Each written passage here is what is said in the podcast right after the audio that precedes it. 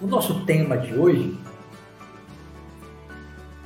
a nossa reflexão de hoje, porque eu sempre digo aqui no programa Visão Espiritual que o meu objetivo maior não é trazer conhecimento teórico, nem relato, nem minha experiência transformacional. Não é.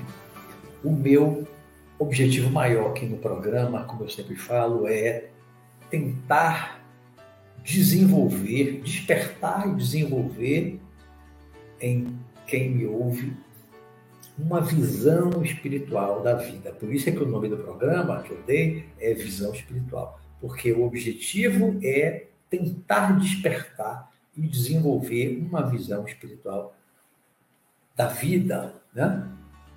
Em contraponto a uma visão materialista que existe muito. Né? Muita gente tem uma visão completamente materialista da vida, que acha que a vida começou lá no, no berço, né? bebezinho, depois que sai da barriga da mãe, claro, né? e vai acabar no túmulo, na sepultura, no crematório, e aí acabou, não tem mais nada. Mas como nós temos uma visão diferente, nós temos uma visão espiritualista, né? então nós temos uma visão espiritual, espiritualista da vida. Eu tenho essa visão desde uns 18 anos, 63. Né? Então são 40 e alguns anos que eu comecei a desenvolver essa visão espiritual da vida. Envolve Deus, reencarnação, lei de causa e efeito, né? lei do karma, causa e efeito, é, e tantas outras coisas. Né? Uma visão do corpo espiritual, uma visão do mundo espiritual, trago sempre alguma coisa do mundo espiritual. Mas hoje, o programa de hoje, a reflexão da noite de hoje, pelo título que eu dei, esse, esse título ele me veio à cabeça alguns anos atrás, talvez caminhando na, na orla, na beira da praia. Eu sempre caminho de manhã cedo, né, um dia na semana, e aí me ocorrem muitos pensamentos, inspirações, ideias. E me veio essa, essa frase, que é uma rima, inclusive ela rima, e é proposital, a rima, né? Porque envolve pressa, envolve pressão, envolve ansiedade, envolve depressão. Então me veio essa frase como uma rima: pressa, pressão, ansiedade, depressão. E é disso que nós vamos falar hoje. Da pressa, da pressão, da ansiedade e da depressão. Porque as coisas estão ligadas, às vezes uma coisa leva a outra, ou pelo menos influencia muito a outra. Né? E eu vou começar essa, essa reflexão da noite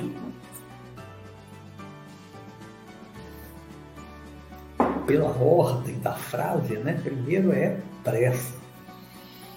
Eu estava pensando hoje cedo de manhã que uma das maiores e também das piores invenções humanas foi o relógio. Né? Fantástica a invenção do relógio, fantástica. Mas também tem um efeito muitas vezes terrível na vida das pessoas, na nossa vida. Porque o relógio ele foi criado para marcar o tempo. Foi criado para marcar o tempo. Antes da existência do relógio, vamos faltar aí alguns milhares de anos. Poderia falar em apenas alguns séculos, mas vamos voltar alguns milhares de anos os nossos antepassados, mais lá atrás, né?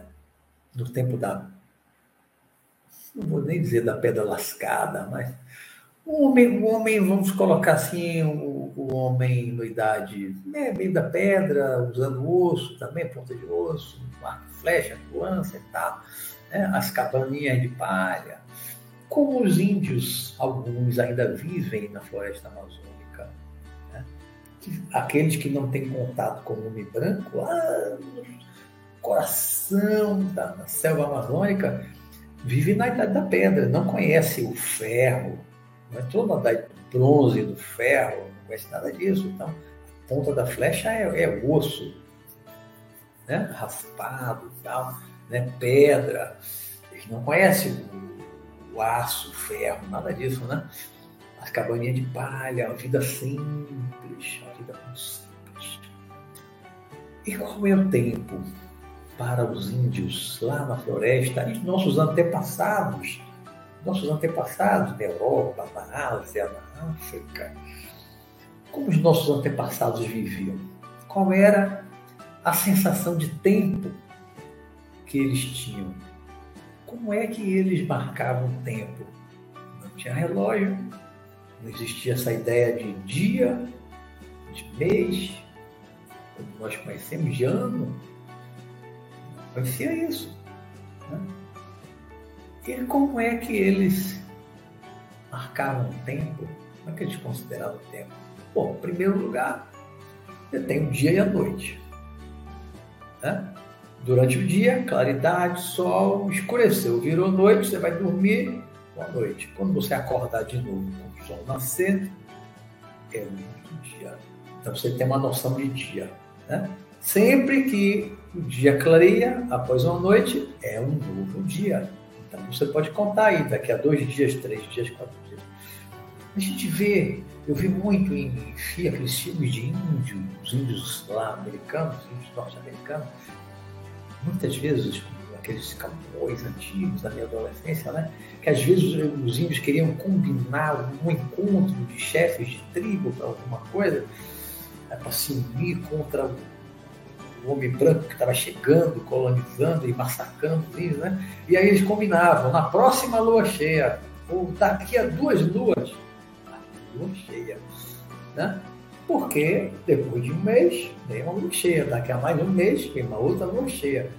E eles acompanhavam o tamanho da lua, a lua crescente, lua minguante. Né? Então combinava, na próxima lua cheia, Vamos nos encontrar em tal lugar, assim, assim, no vale tal, na pedra tal, na beira do rio, assim, assim, assim, assim. E você combinava, de acordo com a lua. A lua era a base. Né? Ou amanhã eu encontro você no pôr do sol em tal lugar. Ou no pôr do sol nascer em tal lugar.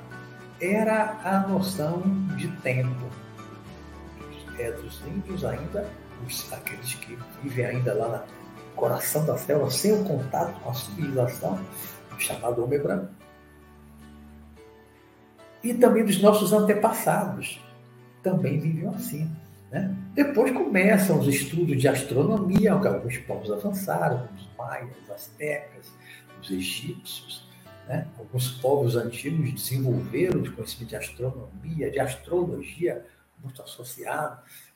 E aí se veio a noção de, de ano, ano, 365 dias, né? com o estudo da astronomia, do, da a Terra girando em torno do próprio eixo, a Terra gira em, em torno do Sol. Então, ano, o tempo que a Terra dá um giro completo em torno do Sol, é um ano, 365 dias. Um mês, o tempo que é, a Lua dá um giro completo em torno da Terra. O dia é um giro da Terra completo em torno do seu próprio eixo.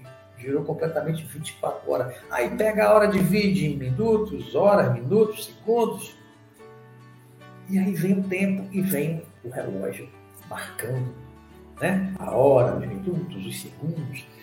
E nós fomos ficando escravos do tempo. Não do tempo em si, tempo teoricamente considerado, mas fomos ficando escravos do relógio. Uma vez, eu tinha vinte e poucos anos, eu trabalhava como oficial de gabinete na Secretaria de Segurança Pública aqui da Bahia, em Salvador. E aí eu desci para fazer um lanche num bar que tinha no, bequinho, assim, ao lado da Secretaria. Não, do bequinho não, era na rua principal, na rua Direita da Piedade era ao lado da secretaria, tinha um bar, uma lanchonete. E eu fui lá fazer um lanche, estava com fome. Aí fui lá. E aí um cara apareceu, junto de mim e começou uma conversa, assim, era uma conversa filosófica profunda, né? Pá, pá, pá, pá, pá. E, mas chegou uma hora assim que eu não estava muito afim de ficar ouvindo aquilo e eu queria voltar para o trabalho. Aí eu me levantei para ir embora, olha, preciso ir embora. Aí ele disse assim, você tem cinco minutos? Você é escravo do tempo? Não, você é escravo do relógio? Você é escravo do relógio? Você não tem cinco minutos? Aí eu parei e pensei, tá, cinco minutos tem. Então tá. Aí ele continuou, né? Conversa assim, filosófica, profunda, né? Mas parecia meio doido. Mas era uma conversa filosófica, né? Mas ele me fez pensar, né? Se você é escravo do relógio, você não dispõe de cinco minutos para me ouvir. Não tem cinco minutos. Poxa, muito radicalismo, né? Não tem cinco minutos para ouvir uma pessoa. Você tem cinco minutos. Não pode parar o que está fazendo por cinco minutos. Não pode atrasar alguma coisa por cinco minutos para dar atenção a uma pessoa, né? O que é cinco minutos? Passa tão rápido, tão rápido. Um giro é tão rápido de um tracinho para outro do relógio. Cinco minutos. E a gente fica preso no tempo, preso no relógio, preso nas horas. E nós vamos, ao longo da vida, ao longo do tempo, nós vamos desenvolvendo conta própria ou influenciado por outros, pela sociedade, pelo sistema econômico, social, político, nós vamos desenvolvendo a pressa. Nós vamos desenvolvendo a pressa. Nós passamos a ter pressa para tudo. Tudo é feito às pressas. Tudo é feito com pressa. Antigamente, vamos voltar aí 120 anos, um pouco mais, aí para trás, 120 anos para trás, quando existia carro, não existia automóvel ainda, né? o Ford não tinha inventado o automóvel, o primeiro automóvel nos Estados Unidos, também não tinha avião, nem Santos Dumont, aqueles irmãos Light nos Estados Unidos tinham criado o avião, não existia automóvel, não existia avião. Como eram as viagens dentro do Brasil? Vamos colocar só no Brasil. Como é que você ia de uma cidade para outra? E vamos pensar assim, antes do trem. Né? O trem começa aí pelo meio, do século XIX, 1850, em torno aí, em alguns lugares um pouquinho antes, outros depois. Mas vamos botar aí no meado do século XIX. O trem chegou. E o trem andava devagar no início, era muito devagar, não era trem bala, como tem hoje em alguns países. Né? O trem era muito lento. Mas antes do trem, como é que as pessoas viajavam de uma cidade para outra? De cavalo, de carroça ou a pé. Né? Se fossem cidades litorâneas, por exemplo, Salvador o Rio, de navio. Fortaleza, de navio. Né? As cidades litorâneas, Aracaju, pô, a cidade da beira da praia, pegava um navio. Fosse outra cidade, por exemplo, São Paulo, você, tá, você ia para o litoral de São Paulo também, ia, aí você depois entrava alguns quilômetros para o interior, para a capital de São Paulo, sempre poucos quilômetros, né? Todos 100 quilômetros. Lembro exatamente. Mas é perto. E as viagens eram assim. E as pessoas não tinham essa pressa que nós temos hoje. Não existia telefone, existia correio. Antes do correio, o correio, o correio é muito antigo, o correio é bastante antigo. Mas o correio era levado a cavalo para os lugares. Você escrevia uma carta que mandava para uma cidade 500 quilômetros no interior, levava muitos dias para essa carta chegar lá. Levava muitos dias para a carta chegar lá. Né? E aí, ó, a mensagem que aparece, que aparece aqui no canto cobre o chat. Tem que apertar logo para fechar. É, tudo era mais devagar. Né? As viagens a pé demoravam dias. Viagem a cavalo levavam dias. Uma carroça daquela puxada ali no cavalo, às vezes no, boi, ou no, vinho e tal, a cavalo, eram as viagens demoradas. De navio, no tempo das caravelas, é, de, de, da Europa para a América, né? a partir de 1500, colonização da América Norte, América Central, América do Sul, era de caravela, eram semanas de viagem. E as pessoas não tinham essa pressa, as pessoas estavam acostumadas com um ritmo de vida e não tinha essa pressa que nós temos. Eu não tinha um telefone para falar com as pessoas distantes, o correio demorava muito.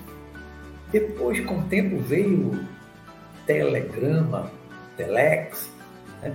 Teve, antes teve o telégrafo, né? o telégrafo, já mandava um telegrama, né? onde tinha telégrafo, onde o telégrafo chegava. Né? Aí já era uma coisa mais rápida, mas antes do telégrafo, as mensagens eram por carta. E demoravam muito para chegar. Você tinha um parente distante, se você morasse no Brasil, tivesse um parente da Europa, mandava uma carta, aquela carta ia no barco daquele, a vela, antes do barco a vapor, ia no barco a vela. Ia levar muitas semanas, talvez levasse um mês para aquela carta chegar na mão do seu parente. Aí ele ia ler, responder, aí podia levar um mês ou mais a resposta para você.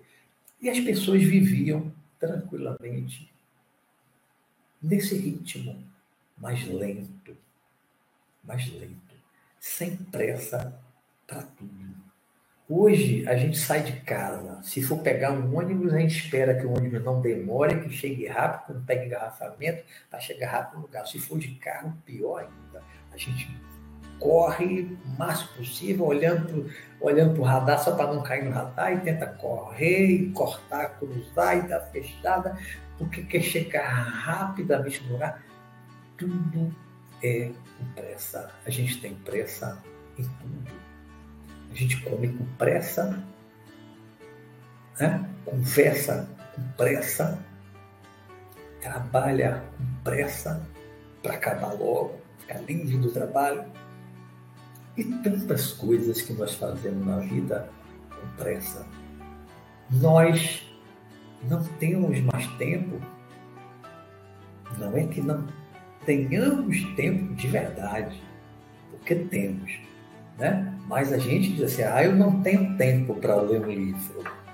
Ah, eu não tenho tempo para assistir um filme, uma série com muitos episódios. Ah, eu não tenho tempo para fazer atividade física, fazer uma ginástica. Eu não tenho.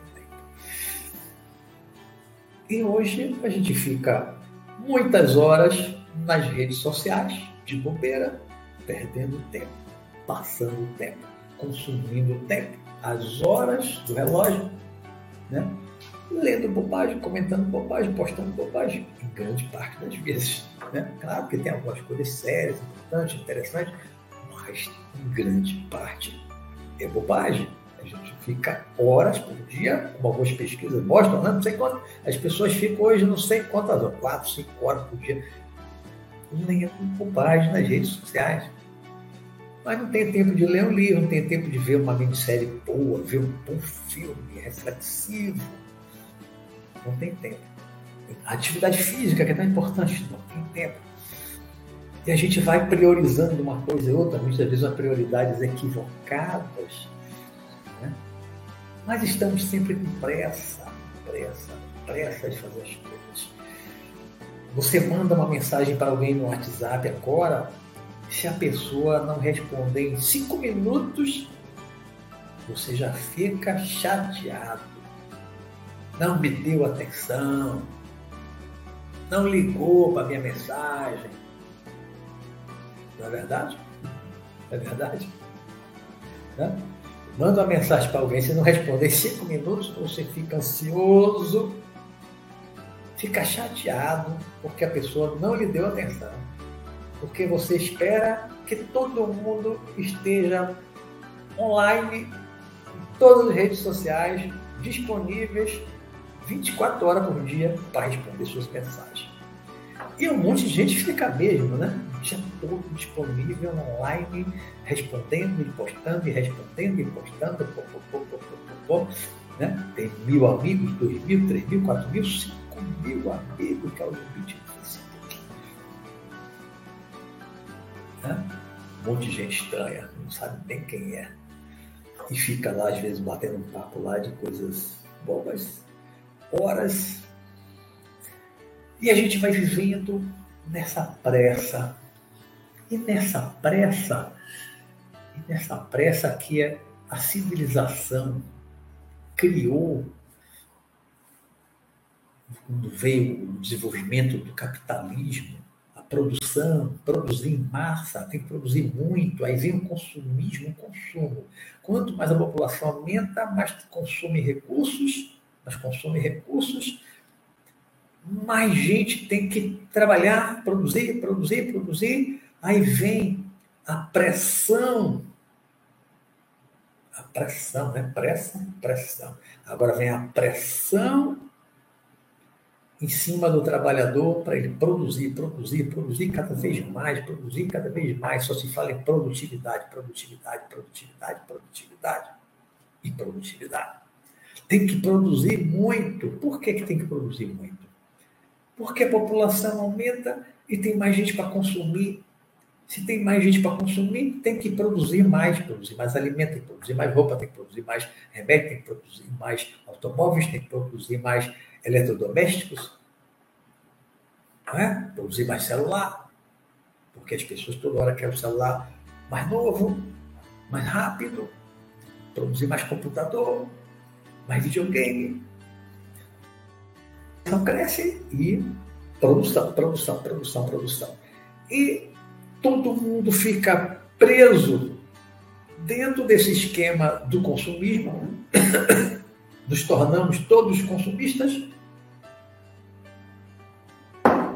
uns mais, outros menos, uns de umas coisas, outros de outras coisas, mas somos todos consumistas. Né? E essa pressão só faz aumentar em cima do trabalhador em cima do empregado, em cima dos empresários, todo mundo tem que produzir, produzir, produzir, produzir. Quem não está dentro da cadeia produtora do país não existe. Não é gente, não é ser humano, não tem importância. Quem não produz nada para a sociedade é um inútil né? porque a sociedade, o sistema todo econômico, espera que todo mundo trabalhe e todo mundo produza. E como o consumismo desenfreado só cresce, se espera, logicamente, que as pessoas trabalhem cada vez mais, produzam cada vez mais. E aí essa pressão em cima da produção, da produtividade, é cada vez maior.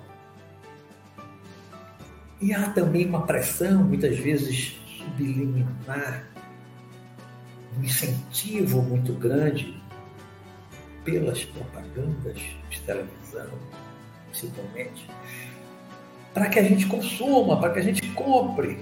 Né? Então é aquele, aquela propaganda, o marketing em cima de todo mundo para você comprar. Compre, compre, compre, compre, compre isso, compre aquilo, compre isso, compre aquilo. Porque as empresas estão produzindo e querem vender, você tem que comprar. Então, todos nós somos incentivados a comprar. E a gente entra nesse sistema, nessa, nessa, nessa roda que gira, que gira, que gira, e a gente não consegue sair disso. Né? Compra um eletrodoméstico que você acha que ele vai durar muito, em três meses ele já está quebrando compra um liquidificador esperando que ele vai durar um bocado como antigamente durava, não dura mais. Você compra uma geladeira pensando que vai durar 10, 20 anos, não dura mais. O carro hoje não dura mais 20 anos. O celular não dura mais cinco anos.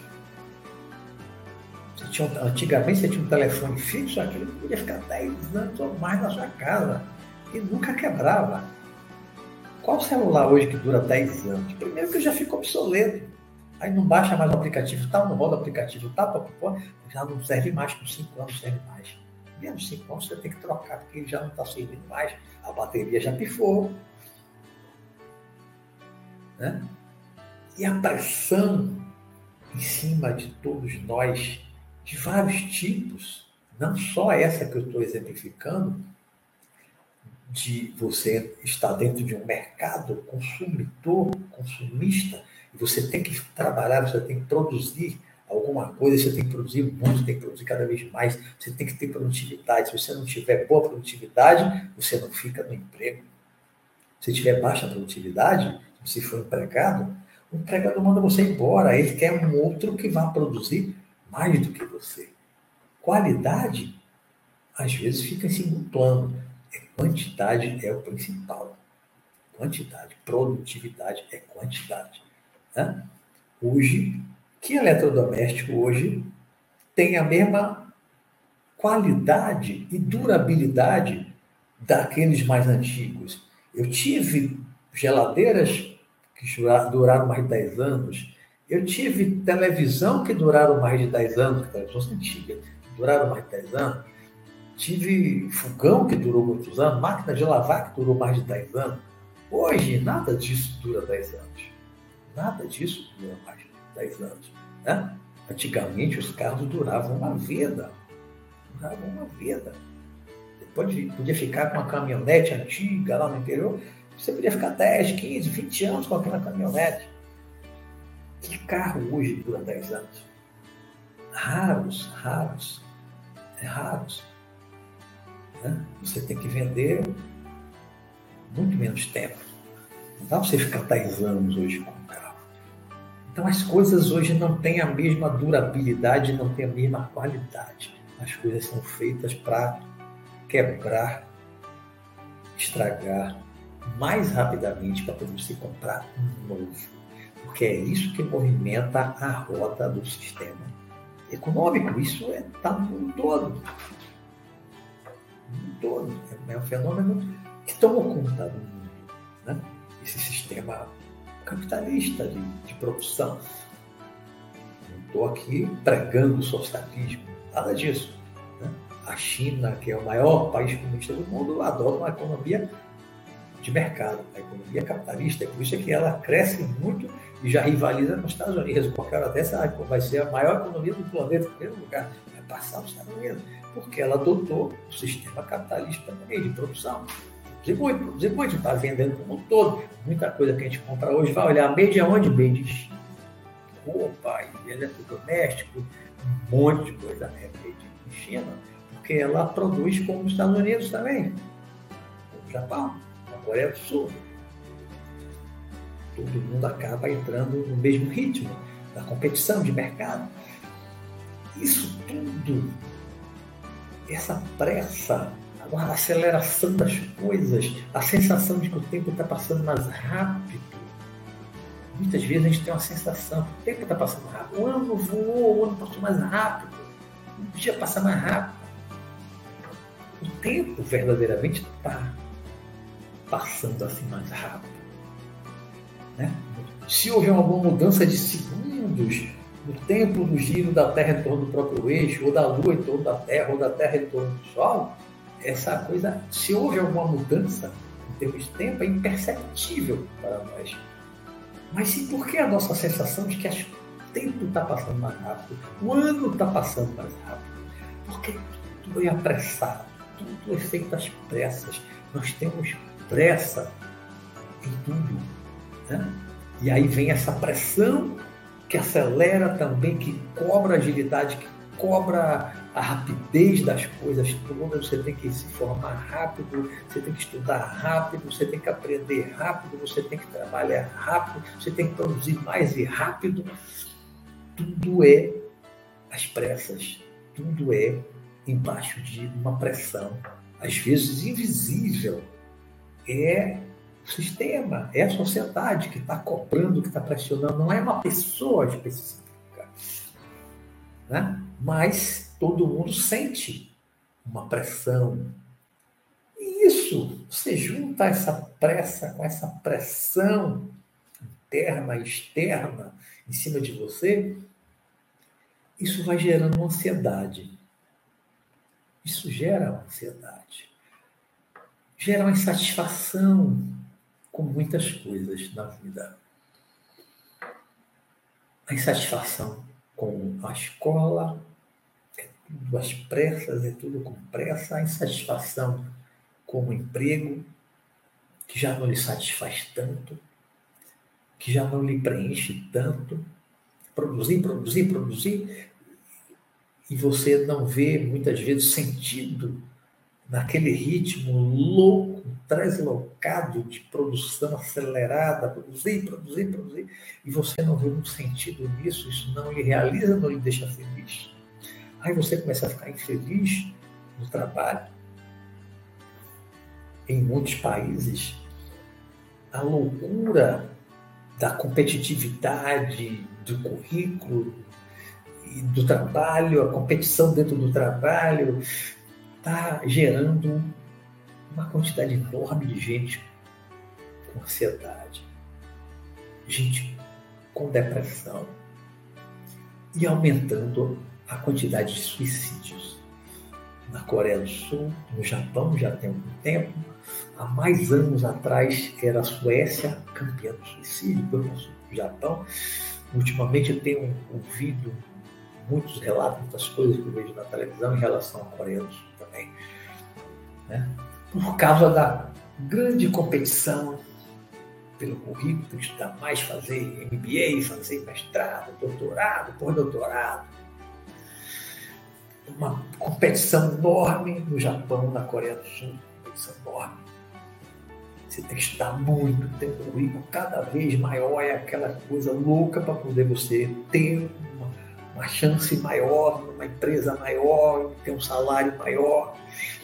Aí todo mundo naquele ritmo de, ritmo de competição, as pessoas estão competindo, competindo, competindo. Não há muita cooperação, há muita competição entre as pessoas. E isso está levando a uma grande ansiedade. Muita gente ficando ansiosa, ficando com medo, a ansiedade, o medo de perder o emprego. Agora, na pandemia, já tem quase dois anos, já dura quase dois anos, né? Vamos completar em março, dois anos de pandemia. Quantas empresas fecharam no mundo? Quantas empresas fecharam no Brasil? Quantas empresas fecharam na sua cidade, no shopping onde você mais vai? Por onde eu ando, aqui em Salvador, muitas lojas fecharam muitas lojas fechadas nos shoppings, que eu mais frequento. Muitas lojas fechadas. Lojas de roupa, livrarias, muitos restaurantes fecharam. Isso foi um fenômeno mundial. Muitas empresas quebraram, aquelas empresas tiveram que fechar durante meses, parar a produção durante meses, porque não eram essenciais, como alimento, saúde, né? O que era essencial continua funcionando normal, supermercados, agricultura, agropecuária e tal. Mas aquilo que não era essencial fechou.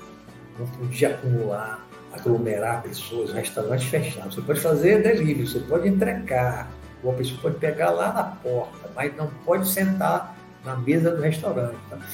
Isso fechou muito o restaurante. Qual foi a implicação dessa quebradeira de empresas no mundo todo? Desemprego. Desemprego. Né? Muita gente foi desempregada. Imagine as pessoas que ficaram desempregadas, como qualquer pessoa que fica desempregada, não só na pandemia, né? mas a pandemia aumentou isso e num curto espaço de tempo, menos de dois anos, aumentou muito a quantidade de desempregados no Brasil, no mundo. Isso gera ansiedade, isso gera a pessoa não tem dinheiro para pagar as contas, para comprar comida para a família no supermercado, para poder pagar o aluguel, o financiamento da casa, do apartamento, do carro. Isso gera uma ansiedade enorme, levou muita gente para depressão. Muita gente entrou em depressão. Muita gente está com um grau de ansiedade enorme durante a pandemia. Há pessoas que se isolaram, ficaram isoladas em casa, trabalhando sozinhas, home office, para trabalhar em casa. Pessoas que já moravam sozinhas e tinham amigos, né? tinham conhecidos, parentes que se relacionavam e tal. A pandemia trancou muita gente dentro de casa, você não pode sair, veio medo, ansiedade de contrair a Covid, de morrer. E muita gente ficou praticamente isolada dentro de casa, trabalhando, sem poder se relacionar com ninguém, já morava sozinha, não podia ficar encontrando, ir para as festinhas, encontrar os amigos, sair os barzinhos, estava tudo fechado durante um tempo, fechou, né? E mais gente ficou dentro de casa com ansiedade, com medo, com pânico, pânico da pandemia, pânico de contrair o vírus. Muita gente entrou em depressão, entrou em depressão nesse tempo de pandemia. Antes da pandemia, teve um período que eu fui coordenador regional do programa Trabalho Seguro no TRT da Bahia, Tribunal Regional do Trabalho da Bahia, né? que é um programa do TST, aí tem os, os coordenadores regionais. Eu era coordenador regional da Bahia. E naquela época eu, eu participei de muitos congressos, de muitos cursos de de trabalho seguro, segurança do trabalho, doença do trabalho, doença mental relacionada ao trabalho, acidente de trabalho. Né? Foram dois anos que eu fui o coordenador regional, o gestor regional, e eu assisti muitas palestras, não só do pessoal do Brasil, como também de outros países, congressos internacionais, dessa questão do trabalho seguro, da doença do trabalho, doença ocupacional.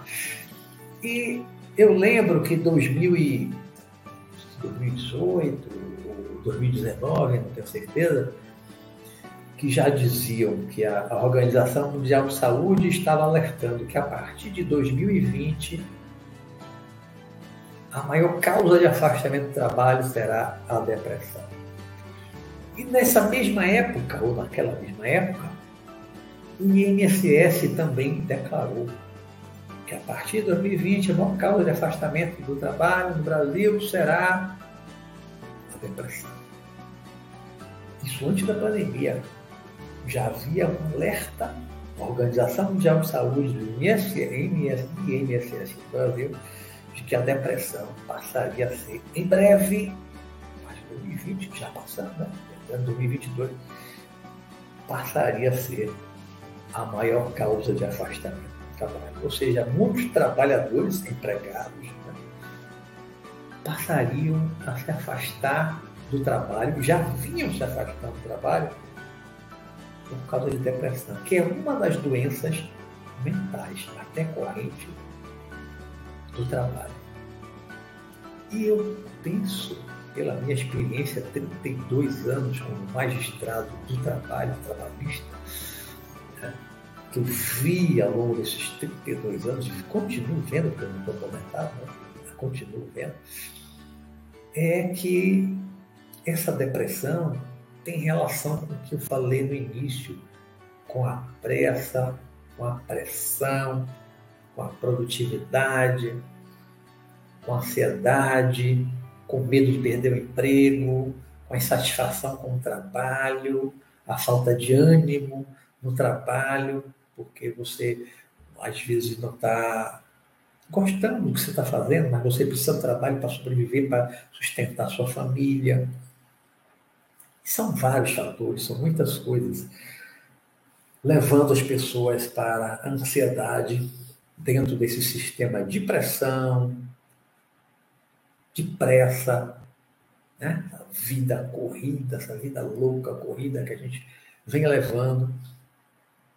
E a depressão só faz aumentar, só tem aumentado, e é uma das doenças mentais A gente tem um certo preconceito, e eu aprendi isso quando era gestor do programa Trabalho Seguro, aqui da Bahia. Existe um certo preconceito com a doença mental. A gente pensa que doença mental é só o retardado mental, pessoas que têm problema mental. Mas não. A ansiedade é uma doença mental. A depressão é uma doença mental. A síndrome do pânico é uma doença mental. E essas doenças estão levando cada vez mais as pessoas a procurarem, por necessitarem, por precisarem, um psiquiatra. É uma necessidade. Por quê? Porque uma depressão, que é uma doença, que tem um componente físico-químico do cérebro, substâncias produzidas pelo cérebro, né? um desequilíbrio de produção de substância, independentemente também de, de, de fatores externos que contribuam para a pessoa entrar em depressão, há um desajuste químico no cérebro que precisa ser tratado com medicação, com remédio. E quem é que pode passar remédio, uma medicação? Quem é que pode medicar uma pessoa que está num estado de depressão? Para reduzir a ansiedade. Quem é que pode medicar? O psicólogo não pode medicar. O médico comum, ele não pode medicar. Quem pode medicar essas doenças mentais como a depressão, a ansiedade, e vários outros transtornos também, chamados transtornos mentais, só quem pode medicar é o psiquiatra, que é um médico, ele é um médico psiquiatra, estudou medicina, especializou em psiquiatria.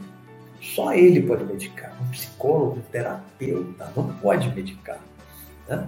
Então, cada vez mais as pessoas estão precisando, estão recorrendo a psiquiatra para receberem medicação. E a sociedade ainda tem um preconceito muito grande em relação a isso. Acha que, ah, ele está indo para o psiquiatra, está doido. Se ele foi para um psiquiatra, está tomando tarja preta, ele está doido. Não é doido.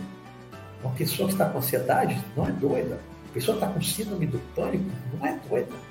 Uma pessoa que está em depressão não é doida. Você pode perder um parente, um ente querido lá na pandemia e você entrar em depressão quer dizer que você esteja doido. Você vai para um psiquiatra, vai ter que ser medicado. Você entrou em depressão, você perdeu um pai, a mãe, filho, irmão. É preciso quebrar esse preconceito.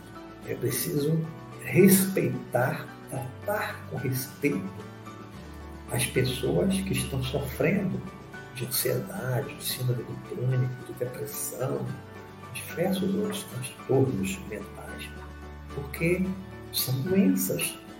São doenças, doenças que são temporárias. Dificilmente alguém sofre de uma síndrome do pânico a vida inteira, ou sofre uma depressão a vida inteira, passa 20 anos em depressão. Dificilmente, dificilmente.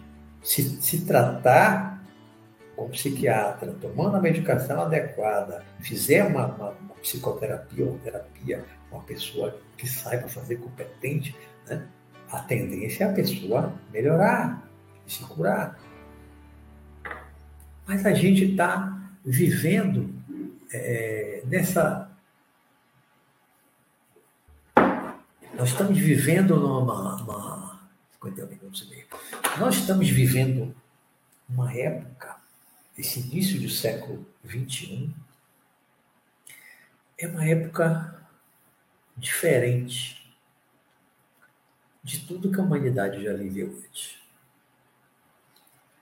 Não só porque estamos vivendo uma pandemia agora, no início do século XXI, não só por isso. Tivemos pandemias muito piores, como a gripe espanhola, há 100 anos atrás, matou no mínimo 50 milhões de pessoas. Não, não é, não é por causa da pandemia. Eu acho, eu penso, que é muito mais porque nós criamos tecnologias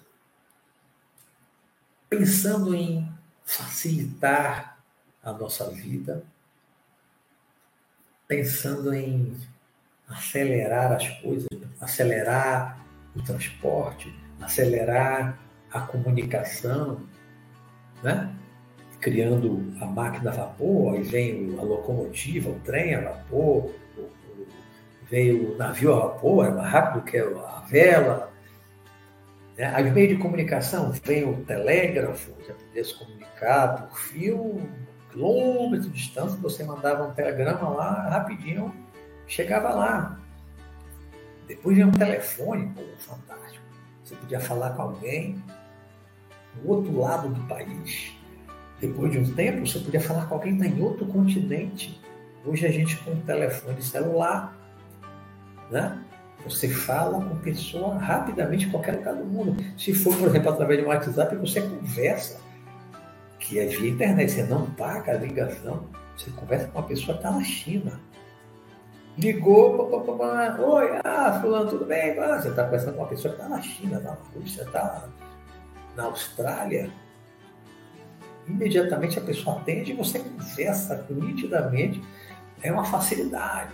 Mas esse mesmo aparelhinho, que foi um avanço, uma derivação daquele telefone fixo que a gente usava só para falar, os primeiros celulares também só usavam para falar, agora esse aparelhinho celular é um computador, tem um monte de aplicativo, ele lhe prende durante horas, às vezes durante o dia inteiro você fica preso nesse aparelhinho fazendo um monte de coisa, vendo um monte de coisa, atendendo um monte de solicitação, em um monte de redes sociais, conversando com um monte de grupo, com um monte de gente que você não conhece, e você fica disponível às vezes o dia inteiro para trocar informação, para você responder, às vezes uma coisa boba, para você assistir um videozinho bobo que alguém mandou para você, e você tem que ver logo para poder dar logo sua opinião, botar uma carinha, um emoji, que você tem que dar uma risadinha, porque se você não responder logo, você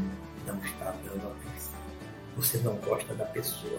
Aí a pessoa, de repente, pode estar até no estado de ansiedade, ansioso, né? Ou eu boto aí as coisas engraçadinhas, ninguém dá risada, ninguém liga, ninguém responde. Aí você começa a ficar triste, começa a ficar ansioso, ninguém gosta de mim, ninguém me ama, ninguém me quer de repente está entrando em depressão, porque está solitário, está isolado, tenho 5 mil amigos nas redes sociais, mas ninguém me dá atenção. Postei um negócio lá engraçadinho e ninguém respondeu. Tem cinco minutos que eu postei e ninguém me respondeu. Aí você começa a ficar triste, né? se abrir para uma depressão. O cara, numa situação dessa, que estou colocando aqui, hipotética, né? uma bobagem, depressão séria que acontece, a pessoa perdeu o emprego, a empresa que faliu, você perdeu um ente querido, né?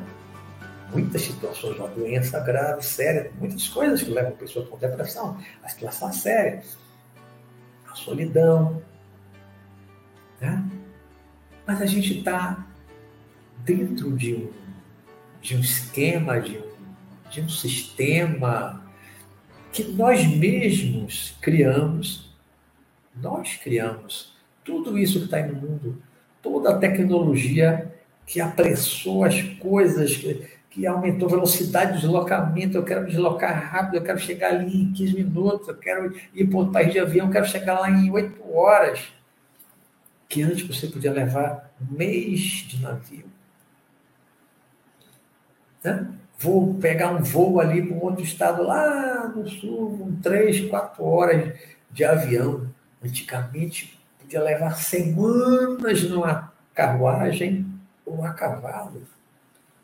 E as pessoas não sofriam dessa ansiedade, dessa depressão. Não tinham a mesma pressa, não tinham a mesma pressão. Não é? Então, hoje, nós temos mais tecnologia, nós temos mais conforto, máquina de lavar, água encanada, você não tem que sair andar quilômetros para carregar um balde d'água na cabeça. Né? Levar, né? levar água na cabeça, lá vai Maria, né? Desce morro e não se cansa, tem que carregar água na cabeça, um balde com lata d'água na cabeça. Você tem água encanada em casa, Se tem luz elétrica, basta apertar um botãozinho, um pouco na parede, né? E acende a luz. Depois apaga. Você tem um fogão elétrico, só nem usar fósforo. O carro, tudo elétrico, eletrônico.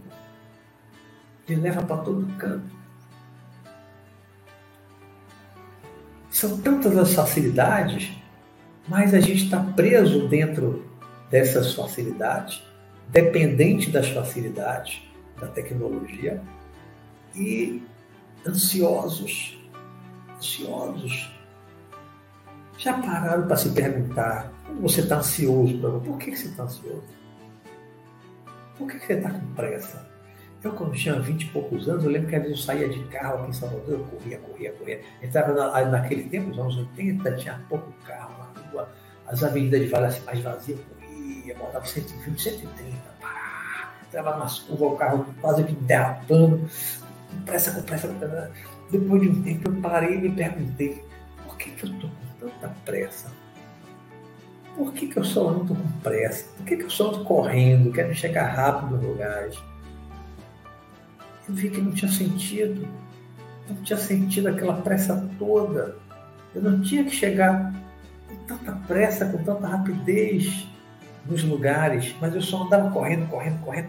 E eu estava buscando o quê? O que, que estava causando aquela pressa em mim? Uma coisa dentro de mim. Não era de fora, era de dentro, causando uma ansiedade, uma pressa inteira, interna, interior. Né? Eu ia para um lugar e eu tinha que correndo, tinha que chegar logo. Por que, que eu tinha que chegar logo? Por que, que eu tinha que chegar correndo? Por que, que eu não saía mais cedo e andava devagar na sem me arriscar, sem arriscar os outros? Né? E muitas vezes a gente vê na rua as pessoas assim, mesmo hoje com as cidades super lotadas de carros, né? em que aqui em Salvador é, as placas é 50 a 60 km por hora. Lá uma avenida grande, maior, chega a 80. Aqui a avenida paralela, 80.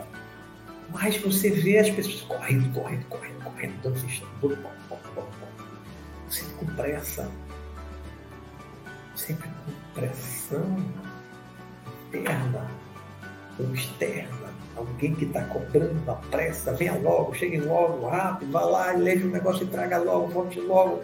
Alguém está pressionando, pressões internas, pressões externas, ansiedade, né? medo. E dentro desse sistema todo, às vezes as pessoas sucumbem, as pessoas não suportam tanta pressão, tanta pressa, tanta ansiedade, e alguns acabam desistindo dessa vida e cometem suicídio. Então, que fique aqui a reflexão, já completamos aqui uma hora, né? São 21 horas e 2 minutos. Que a gente reflita mais, que a gente pense mais nessas coisas. Por que, que a gente está sempre correndo, com pressa, de olho no relógio, com uma hora marcada para tudo? Né? Por que tanta pressa? Por que tanta pressão interna e externa? Quem está lhe pressionando e por quê? Se você está pressionando os outros, também pense. Por que você está pressionando tanto o outro? Se é seu empregado, tem que produzir mais, mais, rápido, rápido, rápido. Por quê? Por quê? Tem que produzir tanto com tanta pressa. A pressa é inimiga da perfeição. Né? São reflexões que eu queria trazer hoje sobre essa questão, né? Pressa, pressão, ansiedade e depressão. Né? Vamos desacelerar mais, vamos desacelerar um pouco, vamos diminuir o ritmo da nossa vida, vamos desacelerar, tirar o pé do acelerador da mente, não é só do carro, não. Tirar o pé do acelerador da mente. Vamos desacelerar um pouco a nossa vida. Vamos nos acalmar mais interiormente. Vamos pacificar mais a nossa alma para termos um pouquinho mais de paz. Um pouquinho mais de paz, termos mais saúde física e mental. Porque ansiedade, pressa, tudo isso adoece o corpo e a alma. Adoece a mente e adoece corpo pode levar à morte. Né? A depressão pode levar à morte, pode levar ao suicídio. Então, que a gente reflita um pouquinho sobre essas coisas todas. Né? Vamos desacelerar, vamos diminuir a pressa. Por que tanta pressa? Não se sentir tão pressa, desacelere, calma, calma. Por que, que eu estou com tanta pressa? que eu estou com tanta pressa? Onde é que eu quero chegar essa pressa toda? Né? Vamos desacelerar na pressão interna, não vamos pressionar tantos outros. Vamos ter mais calma, mais paciência, para que a gente não viva com tanta ansiedade e a gente não chegue a uma depressão. Tá bom, meus amigos? É, essa reflexão base que eu queria trazer. Agora eu vou ver aqui os comentários, aí vou comentando os comentários de vocês e a gente vem mais alguma coisa, tá certo? Deixa eu ir descendo aqui.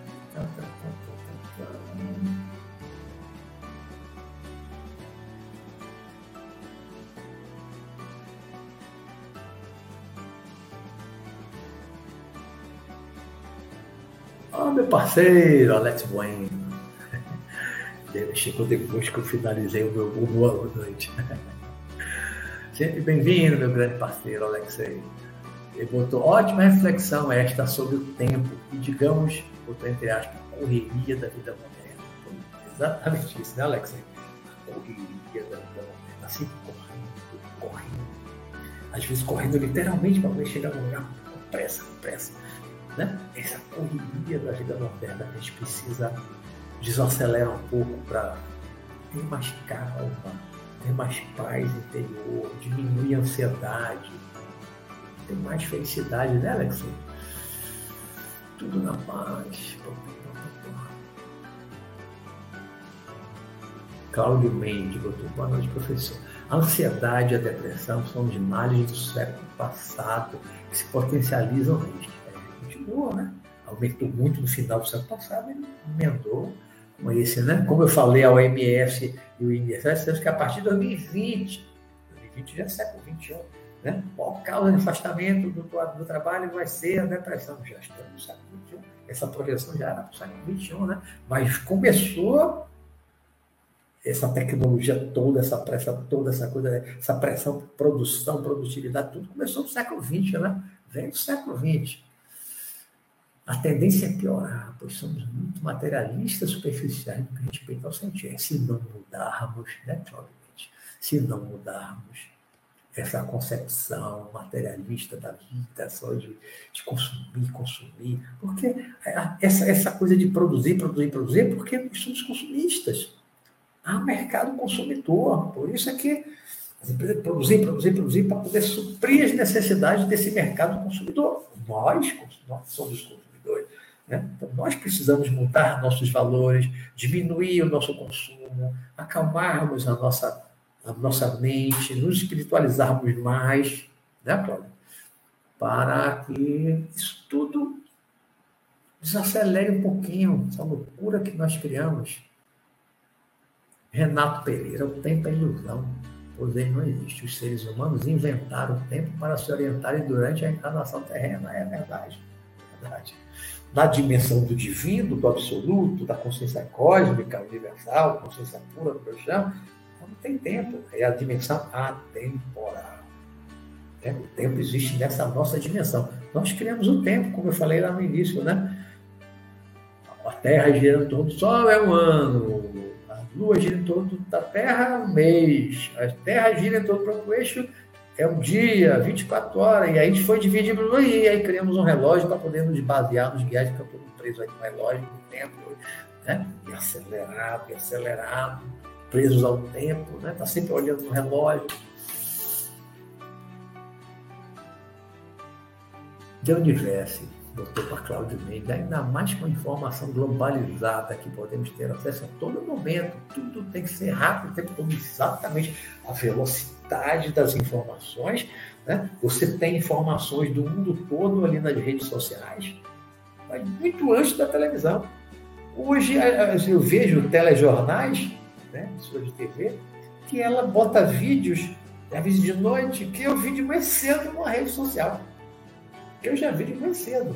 Aconteceu algo lá no outro lado do mundo, né? alguém já botou na rede social, filmou lá na hora, aí alguém lá na, na, na, na, como é que diz? Na, na, parte lá do jornal, né? Tem um nomezinho que diz, na redação do jornal, tem gente que fica ali só nas redes sociais olhando. Aí pega uma coisa interessante, aí bota aquilo no jornal. Aquilo lá já é quem está na rede social já é uma notícia velha. E a gente fica caçando notícias, vendo notícias assim durante várias horas ao dia. Né? E é tudo uma pressa, é tudo, a gente quer as coisas para ontem. Tá toda hora, o tempo todo a gente está com pressa. Lismado, o tempo é muito lento para os que esperam, para os que esperam muito rápido para os que têm medo, muito longo para os que lamentam, muito curto para os que festejam, mas para os que amam, o tempo é eterno. Tá legal. De Henry Van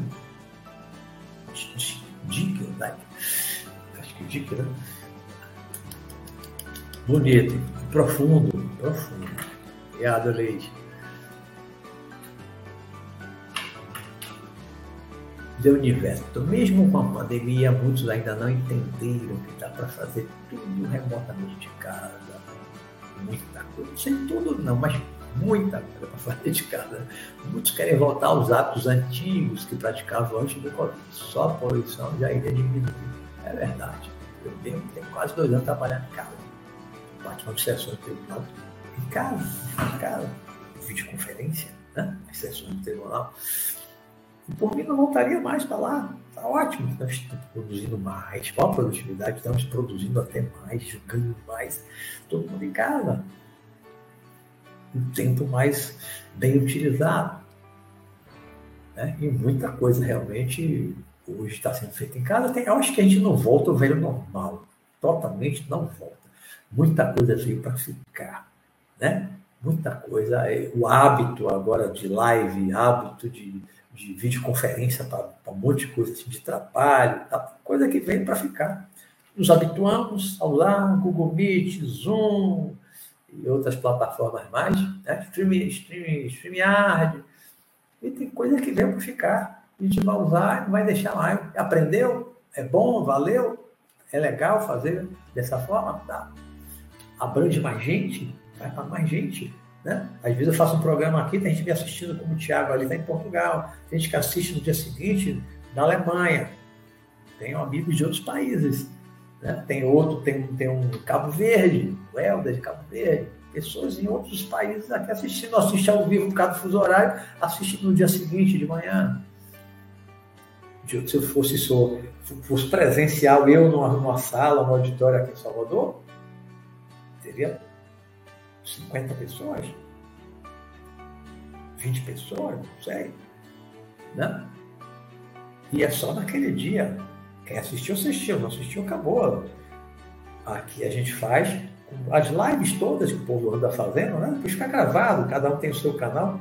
Né? Tudo que eu faço está aqui gravado. Pode assistir quantas vezes quiser. Pessoas vão assistir daqui a um mês, seis meses, um ano. Eu tenho vídeos aqui que tem sete anos que ainda tem gente assistindo até hoje ainda assiste, ainda comenta. Vídeos que tem sete anos aqui no meu canal. Boa noite, gerantes.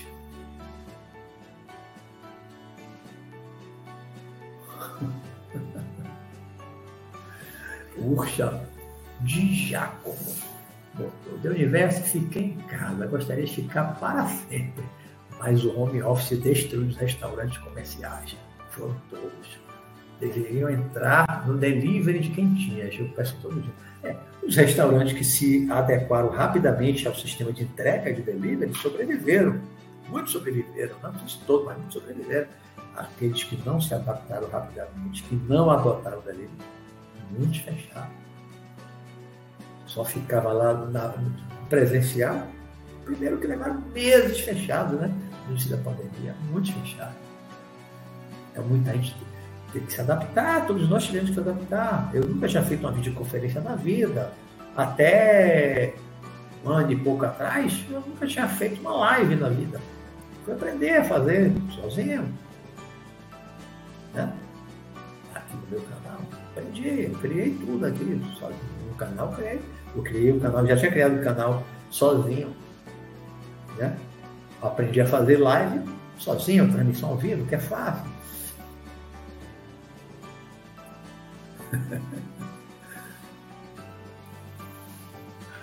Tiago Rodrigues, meu amigo lá de Portugal. Todo o universo não podia ser mais, não podia estar mais de acordo do ponto de vista home office, só trouxe coisas boas. Isto tem profissões que funcionam bem com essa medida, é verdade. É aquelas que não. Ótimo. Você não precisa sair de casa, garrafamento, vai poluir mais você vai no carro. Né? Se você vai ônibus, vai superlotar mais ônibus, gasta mais roupa, sapato. Né? Você pode fazer o mesmo serviço com a mesma qualidade em casa.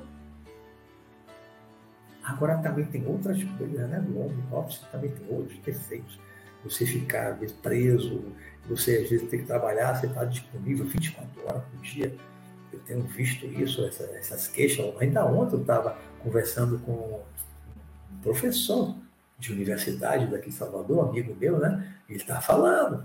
Juntou não sei quantas turmas numa só, a faculdade, né? Ele só, turma enorme. E, os alunos querem que ele fique disponível para responder as perguntas qualquer hora. Manda de noite, manda meia-noite. Aí olha o risco do home office. Não tiver um controle, não tiver cuidado, também você fica preso ali o dia inteiro e você não tem seu horário de descanso, né? Vai ficar disponível o tempo todo, você está no. Você tá, tem que estar tá online o tempo inteiro, tá? tem que ter um limite, tem que ter um controle disso para não haver um abuso do, do, trabalho, do trabalhador, do empregado. Né? Tem que ter um equilíbrio nesse home office, né? Tem que ter um equilíbrio, tem que ter um limite de trabalho, de tempo de trabalho. Senão você vai ficar esgotado, vai ter síndrome de burnout entrar em depressão.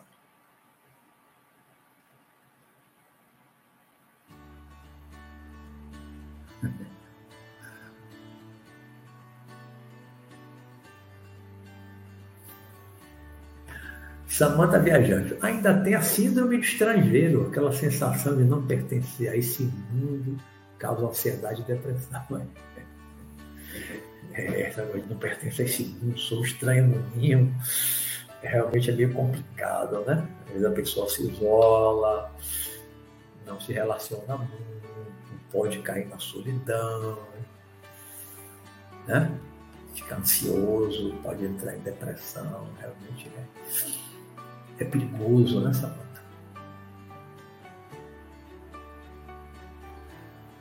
Mural conscienciológico. Parabéns, professor. Leio sua trilogia sol está na cama.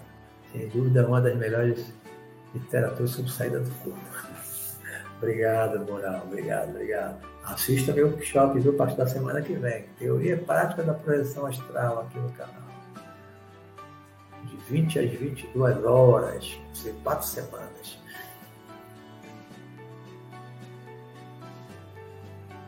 E Tiago Rodrigues. Hoje em dia as pessoas vivem muito mais com ansiedade e depressão do que há uns anos atrás. É verdade, tempos antigos eram melhores que os é, em relação a isso. É, são, são alguns males do século XIX, né? que entraram pelo século. Né? Ansiedade, depressão. No passado não podia existir, mas não na quantidade do percentual que há hoje no planeta não havia.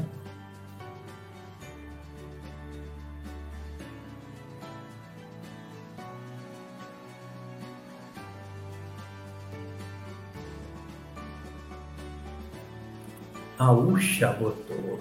Meu universo, estou trabalhando para a empresa, para a empresa pública, na qual trabalho, assumo trabalho remoto permanentemente. Mas está osso, né? Está tá duro, né?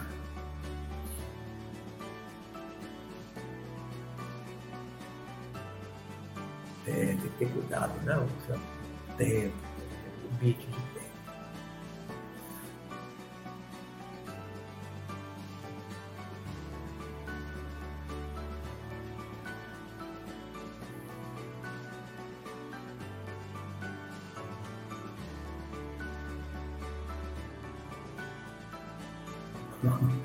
Vera Lúcia chegou no final da aula. Vou maratonar a live mais tarde. Valeu, velho. Tinha só falta, ver com você nem isso. Poxa, assim, fofoca, competição, até amigo que interrompe atrapalha meu trabalho. Eu estou falando aí do home office, do, do escritório, né? Fofoca, competição no trabalho mesmo, no ambiente de trabalho. Né?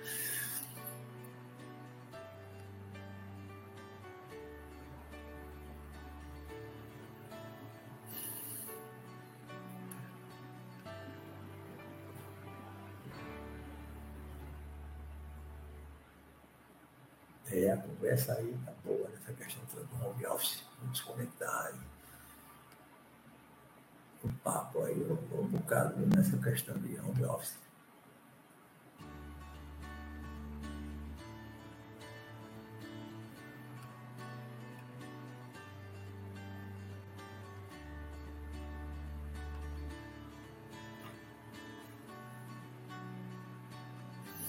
Renata Pereira, que legal, Luiz. Você ensina a técnica para sair do físico com meio de videoaula. Estou ansioso, estou ansioso. Ó, ansiedade. Ansioso para assistir. Pereira. Semana que vem a gente começa, viu? Vamos começar primeiro pela teoria, mas vamos entrar pela prática. Vou trazer aqui muitos relatos de experiência minha, desde experiência lá no início do meu desenvolvimento até experiências recentes né? a evolução da, da, das, das experiências, né? o aprofundamento das experiências e a parte prática no final. Né? Puxa, Luiz Roberto me orientou no tempo do Orkut. É, é no tempo do Orkut, é? Não lembro do nome, não. Orkut é Jurássico, Alexei Bueno, meu parceiro, é lá do Orkut.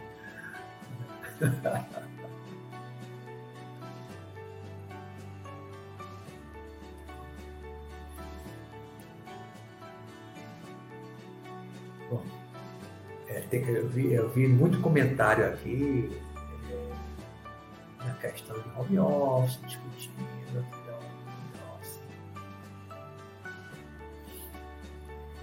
Bom, se tiver mais alguma pergunta, vamos colocando aí, eu aproveitar aqui esses minutinhos aqui finais. Mas então, é, pressa, pressão, ansiedade, depressão. A depressão é uma doença terrível. A depressão é uma terrível, doença séria, seríssima. Não é o mesmo que algumas pessoas dizem, ah, eu tô, hoje eu estou meio deprimido. Não, você está meio triste, está meio para baixo. Não é uma depressão. É, assim, hoje você está meio tristinho, estou meio deprimido, amanhã você está mal. Não, é uma depressão. Depressão é uma doença, você, quando ela começa a se instalar, às vezes é difícil você sair, você tem que buscar ajuda médica, psiquiátrica, psicólogo, né? para cuidar de você, para tratar de você, para a coisa não agravar. Porque a depressão é uma coisa muito séria da pessoa não querer sair de casa, não querer sair do quarto, é ficar o dia todo no quarto trancado, no quarto escuro, não quer ver ninguém, não quer conversar com ninguém, não quer sair, não quer fazer nada, não tem vontade de fazer nada, um desânimo. Né? A depressão é uma coisa muito mais séria, é uma simples tristezazinha passageira de um dia que você acordou meio para baixo.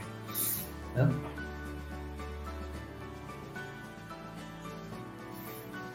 É, Marlene, a tecnologia que facilita a vida são tantas vezes justamente para nos alienar, nos afastar da nossa essência interna impede a reflexão sobre o que somos, né? uma armadilha ou bem.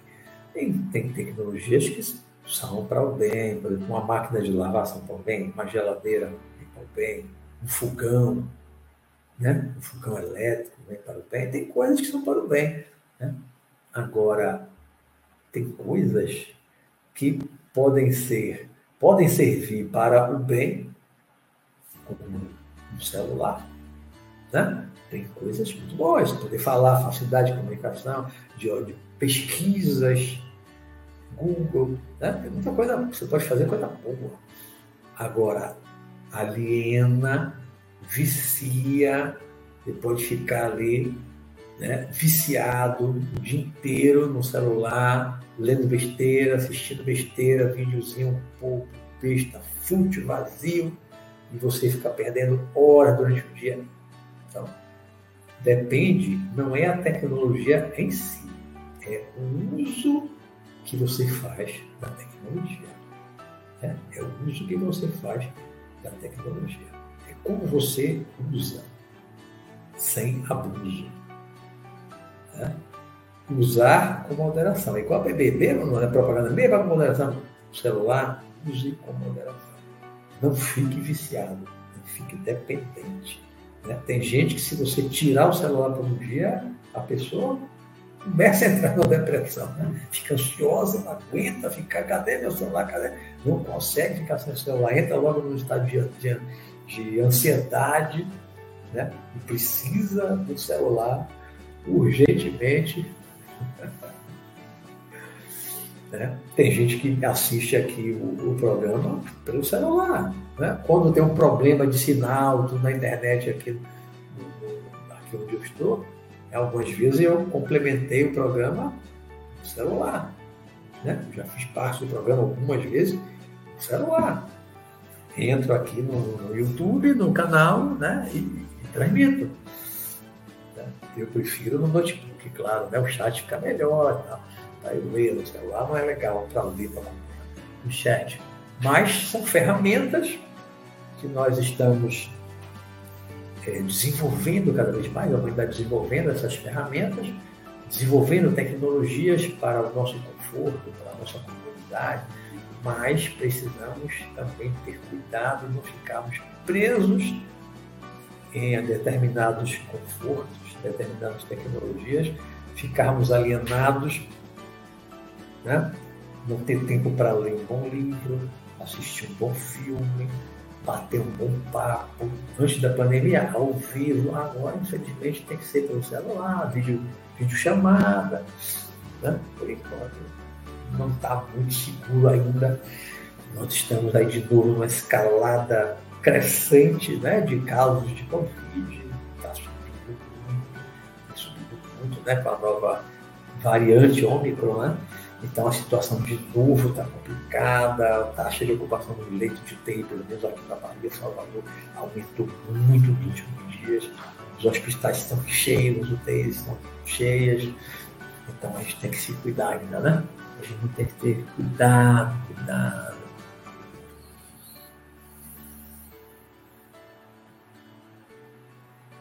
É, cuidado parcimônia, equilíbrio na utilização das redes sociais, cuidado com o que posta.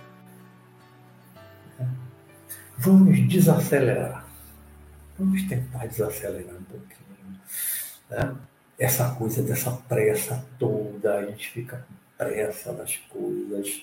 Né? A gente quer as coisas muito apressadas, a gente quer uma informação, uma pressa em ter uma informação a gente hoje não tem mais tempo para ler um livro. A maioria das pessoas que eu conheço hoje, inclusive pessoas que no passado liam com frequência, hoje a maioria não lê mais. Não lê mais. A leitura, o livro perdeu espaço para o telefone celular. Perdeu espaço para as redes sociais. Né? Até quem lia, grande parte deixou de ler porque ficou, passou a ficar horas por dia no telefone celular, lendo bobagem. Às vezes o que lê de bobagem durante 4, 5 horas por dia, se for somar o tempo todo, as bobagens todas que lê, dá para ler 10 páginas de um livro. Dá para ler um livro por mês, ou pelo menos a cada dois meses. Mas quem é que lê mais hoje? Depois de telefone celular, redes sociais, videogame, né? muitos jovens, adolescentes e jovens presos horas a fio nos videogames e até os adultos nas redes sociais, no telefone celular. E os livros estão ficando para trás, as pessoas estão deixando de ler, as livrarias, muitas fecharam na pandemia, houve um certo aumento de, de, de, de, de compra de livros online, que contribuiu para o fechamento de algumas livrarias físicas. Né? Mas hoje, até as pessoas que eu conheço que liam, hoje não leem mais. E se você conviver com a pessoa, você vê que a pessoa está o tempo todo de olho no celular. Você vai para festas e um monte de gente está sentado ao redor de uma mesa, com um olho no celular, olhando o celular, em vez de conversar com as pessoas que estão ao seu redor. Né? Nós estamos conectados com pessoas que estão distantes, que muitas vezes a gente nem conhece, nem sabe quem é. São amigos virtuais, você nem sabe quem é, mora em outro estado, outra cidade, outro país. Você passa horas conectados com pessoas distantes e desconectado de pessoas próximas, seus amigos de carne e osso próximos, seus familiares dentro de casa. Né? Nós estamos cada vez mais conectados com o distante e desconectados com o próximo. Esse é um desequilíbrio, um desalinho da tecnologia, especificamente do telefone celular, que ganhou muitas funções além de falar. Né? O celular virou filmadora, máquina fotográfica, computador e muitas outras coisas. Tem aplicativo para tudo, para tudo. Né? E aí ocupa cada vez mais as pessoas. Tem gente que trabalha com o telefone celular o dia inteiro. E durante o trabalho, tem gente que até no trabalho está de olho no celular. Todo tipo de trabalho, até o varredor de rua, quantas vezes eu passo, estou caminhando na hora, vejo o varredor de rua, ele está, uma mão ele está varrendo e a outra ele está olhando lá, ó, as mensagens. Ele está varrendo uma mão olhando mensagem. Isso todo tipo de trabalho. Todo tipo de trabalho eu vejo as pessoas com o celular na mão o tempo todo. Né? É um desvio? É um desvio. Isso está dentro desse esquema de muita tecnologia, de muito consumismo, e a pressa e a pressão, né? a ansiedade crescendo, a depressão também crescendo. Então vamos desacelerar um pouquinho, Vamos deixar mais o celular de lado, vamos ler mais, não é? E vamos buscar mais a nossa essência espiritual. Não vamos ficar presos nas tecnologias, vamos buscar mais a nossa essência espiritual dentro de nós, para não entrarmos no estado de ansiedade nem depressão. Né? Vamos resistir às pressões internas e externas Vamos desacelerar. Para que tanta pressa? Calma, calma. Vamos mais devagar. Tá bom, gente? Nosso tempo já se esgotou. Vamos ficando por aqui. Equilíbrio em tudo, né, Marlon Moutinho? Encontrar o equilíbrio em tudo. Bom, vamos ficar por aqui então.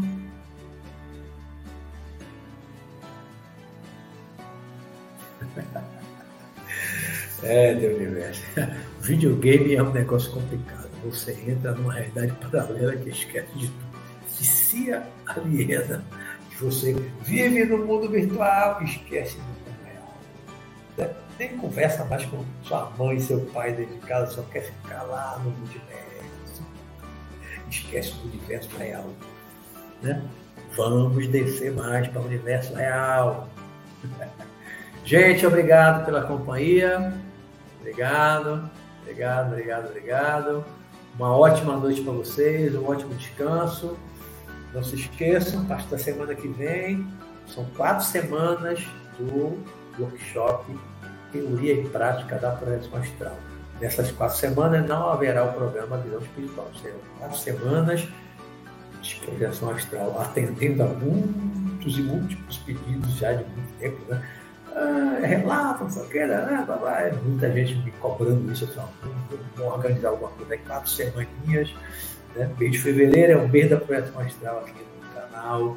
Tá bom? Então, para aqueles que estiverem interessados, quiserem aprender mais, ouvir relatos, projeção astral, me acompanhe aqui no workshop a partir da semana que vem, tá bom? Então, uma ótima noite para todos e aguardo vocês na semana que vem, aqui às 20 horas, tá bom?